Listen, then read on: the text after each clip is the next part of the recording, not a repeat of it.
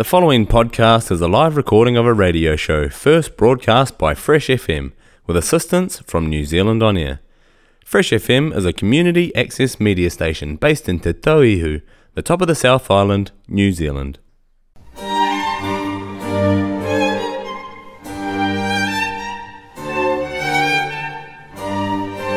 Hello, and welcome to another episode of Climate Matters, an episode where I'm going to try and do justice to the amazing Our Forests Conference, O Tātou Ngāhere, run by Pure Advantage and Tane's Tree Trust in Wellington at the end of October. I'm Lindsay Wood from climate strategy company Resilience Limited, and Climate Matters is brought to you by Fresh FM, the top of the South's community access radio station. Fresh FM broadcasts in Blenheim on 88.9, Eastern Golden Bay on 95.0, the Nelson CBD on 107.2, and across the Nelson Tasman region on 104.8. It's also streamed to the planet on freshfm.net, and podcasts of Climate Matters and other locally produced shows are available through freshfm.net and through the accessmedia.nz app. Well, as I mentioned, we were going to have a look at the amazing conference, Our Forests, that was run by Tane's Tree Trust and Pure Advantage. And the nature of it was there were 50 outstanding experts uh, over two days. And so it's impossible for me to do a, a serious summary of all of that in the time available. And in fact, the Our Forest special that went out on the 29th of October, that's the Climate Matters special, focused really on a whole lot of little take home messages from different speakers. Some of them were big picture ones. There was quite a lot about biodiversity, more than I had expected. A bit on barriers to developing good indigenous reforestation, and then some quite important and thought provoking food for thought items.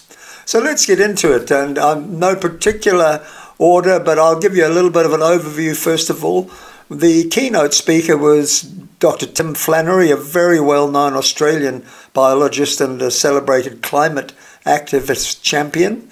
And uh, Tim Flannery referred in some detail to what he termed as New Zealand's glorious forests. And it really reminded me, in fact, it, it lifted my perception of our forests. And he was commenting on how they are on a world class when you look at their biodiversity, their potential to sequester carbon. Um, the point being that apparently, and I didn't know this, but but that forests of our type in temperate zones are among the best carbon stores in the world, and so that's incredible. But on the other hand, um, there were there were concerns as well. For example, a lot of people doing wonderful and innovative science and practical work and so on, but they're constantly impeded either by obsolete or ponderous government policy or by obstructive businesses who are defending the status quo. And then there's also the question of the wonderful passion of the champions of rejuvenating our landscapes with native forest, people doing wonderful work in uh, in the Catlins on Banks Peninsula, up in Northland. So again, a, a terrific uh, selection of things there. And then also in the spirit of forestry, uh, I've got a little question, a riddle. No, not a riddle, but just a brain teaser. What day is being rejuvenated as well? What's a day that used to be celebrated regularly every year? It's gone into a little bit off the radar and now is being brought back onto the radar. We'll have the answer to that at the end of the show. So let's have a look at the first, a few big picture take home messages. Te Kapunga Dewes, he, he works with Napu Atani, and that's the National Maori Forestry Association. And he had to say any forest is better than any pasture anywhere from a climate perspective. Any forest is better than any pasture anywhere from a climate perspective. Now, Te Kapunga Dewes was in fact using that to illustrate the fact that his case was that we needed to use exotic plantations as a transition between pasture and actually getting really good indigenous cover. And the reason for that is that there's a struggle to make indigenous forest economic at the present time. So his point was to to use exotic forests not as a permanent solution, but as a transition that enabled an economic momentum to the development of indigenous forests. Uh, Tim Flannery, and one of his other messages in his keynote address, and it was echoed by several other people, the days of offsetting are over, i.e., we must not think in terms of still doing our climate polluting activities and then buying a few trees to compensate for that. That won't cut it. We must do two very hard things at the same time, said Flannery cut emissions 8% every year and extract carbon dioxide from the air. And then, if we go on from there, the only mechanism we currently have to extract carbon dioxide at scale are trees and other vegetation matter, but trees essentially in the context, especially of this conference. On the other side of the coin to Te Kapunga is Dame Anne Salmond, the celebrated biologist uh, and great champion of climate action. And Dame Anne had this to say Exotic forests are among the worst adaptation trade offs. Avoid ecosystem changes that are negative for biodiversity. So she's uh, speaking a little bit on the opposite side, not very much in favour at all of actually developing exotic forests as an interim measure. As I mentioned before, there was more discussion on biodiversity than I'd expected, and some very good cases made for the fact that we absolutely have to preserve our biodiversity, even if it's just out of self interest, but let alone from the fact that that's so much of the richness of where we're where we're at. In fact, uh, Tim Flannery went so far as to say biodiversity shapes the world that we know as it is. And when you think about it, that's true. The way our forests are and our oceans are, and even we are, is a product of biodiversity. Jason Prebble was a Hawaiian uh, ecologist, and he had uh, he gave an excellent talk, and he used a Hawaiian proverb to highlight the value of biodiversity. And the Hawaiian proverb goes like this A canoe is an island, an island, a canoe. And his point is that we should treasure a country's resources just like we should treasure the resources on a canoe on a long voyage. A canoe is an island, an island is a canoe. Thank you for that, Jason Prebble. One of the speakers put up a slide with a whole lot of information about the special proportion of New Zealand's indigenous species that are found nowhere else on earth that are unique to New Zealand. And I'll just skim through those quickly. 72% of our birds are unique to New Zealand.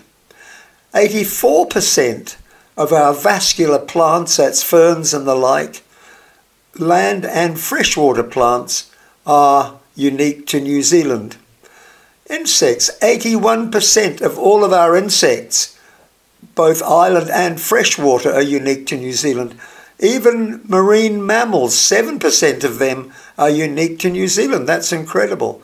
Whereas if we look at freshwater fish, 88% of freshwater fish are unique to this country. And if we get on to reptiles and frogs and bats and so on, 100% of them are unique to New Zealand. In other words, every one of our native bats and reptiles and so on, every one is found only in New Zealand.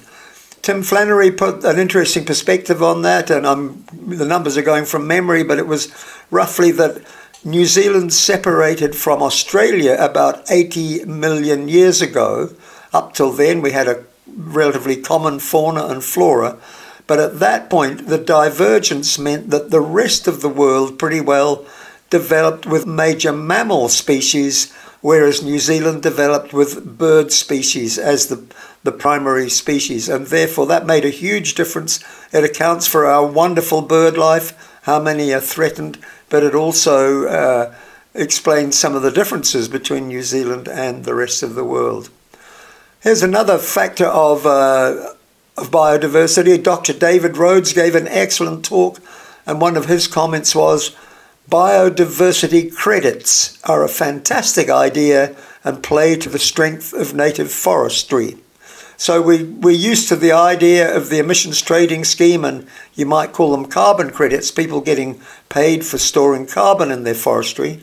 The, the concept of biodiversity credits comes in there as well, saying, hey, looking after biodiversity is as important as looking after carbon.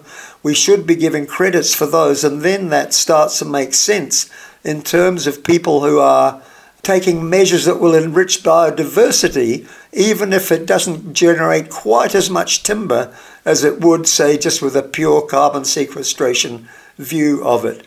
So, biodiversity credits are a fantastic idea, play to the strengths of native forestry. And then a saying that cropped up in, uh, in a discussion about New Zealand, I think it was Dame Anne Salmond made this reference, is New Zealand is the world's smallest continent or largest island from a biodiversity perspective. And she was quoting Jared Diamond, the celebrated author. He wasn't at the conference. New Zealand is the world's smallest continent or largest island from a biodiversity perspective. In other words, little old New Zealand is a standout in terms of its biodiversity richness, and that's something that I hadn't fully realised before this conference. Going on to barriers to developing good indigenous forest, what are the things that get in the way of it? Well, uh, I was most impressed by Dr. David Hall, who was a who was talking on things like systems change and so on. He's a he's a doctorate and researcher at Auckland University of Technology, and David said, "Be careful who you listen to," and he quoted the results of a survey where they asked a whole lot of people where are the barriers to continuous cover forestry? Now, for those not so sure, continuous cover forestry is where you extract one tree at a time and essentially leave the forest canopy intact rather than the clear felling, which is the norm with our pine plantations and some other um, forestry work in New Zealand. So the question was where are the barriers to continuous cover forestry? And the, the important thing that he said was there was a huge difference in perception of what the barriers were between the people who were already running big forests and the people who wanted to develop indigenous forests. And essentially, the people already running them saw the barriers as, as things that would let them keep going the way they were. Whereas the indigenous people were saying, oh no, we, we've got all the knowledge we need, we just need the support. And in fact, David Hall discussed the fact that we need to have just the level, right level of disruption of the existing businesses to make space for innovation. And I thought that was a terrific concept. Anyway, what else is getting in the way of large scale indigenous reforestation?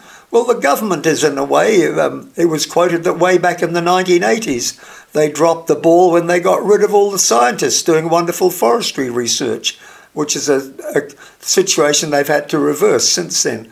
Um, the emissions trading scheme encourages the misallocation of capital. The emissions trading scheme encourages the misallocation of capital. And then the Forest Act still is a disincentive, costly, uncertain, and onerous to implement. Large corporations, as I was touching on before, and here's a quote large corporations with status quo to protect are a barrier to innovation and developing continuous cover and other good indigenous forest. People are. Nature has regenerated 144,000 hectares of forest by itself and humans have removed 104,000 of those. I can't give you the time scale on that, I'm sorry. And there's even a big economic imbalance. There were some interesting figures put up about how much local indigenous or native timber we use as to make products out of and how much we import. And we import 10 times as much decorative and finished timber than we do from our own forests. And the final thing on barriers declaring something is significant isn't going to save its biodiversity. It needs active management. So, declaration is just the start. Moving forward now onto food for thought. If you get it started, the birds will do the work. That was Adam Thompson talking about how to get an indigenous forest going, and David Bergin echoed that. Seed islands will let natural drones, that's the birds, do the hard work for us. And here's a thought provoking one from Warwick Silvester. Remember when blaming Brazil for deforestation, we did it here a long time ago, and he pointed out that humans over the last thousand years have removed forests from some 60% of all of New Zealand's land area. And then the Minister Stuart Nash echoed the same as Tim Flannery planting trees is no replacement for reducing carbon emissions. But a salutary thought here from one of the people on a panel around 26%, that's around a quarter of all of our original native forest, is on sheep and beef farms. So let's not be too quick to condemn or the, all the sheep and beef farms when they hold that much of the uh, of the original forestation. Of course, it might be down in difficult gullies and the rest, but that's still important. Now, a hotter tip for a cooler planet. We'll have a guess what this this episode's hot tip is. Plant trees, of course, but make sure you plant the right ones in the right places, and then also look after them. There's a lot said about how many planting regimes were disappointing because they weren't properly looked after down the track. And then finally, what's the answer to the, the question, what is the day we're trying to rejuvenate? Well, of course, it's Arbor Day. So, on that note, I'm going to finish off now and thank you very much for your company. I do hope that I can share with you later on a link to all the recordings of the wonderful talks because at the moment that link is not being publicised. I'll get it to you when I can. And in the meantime, Lindsay Wood signing off. Kia kaha for the climate.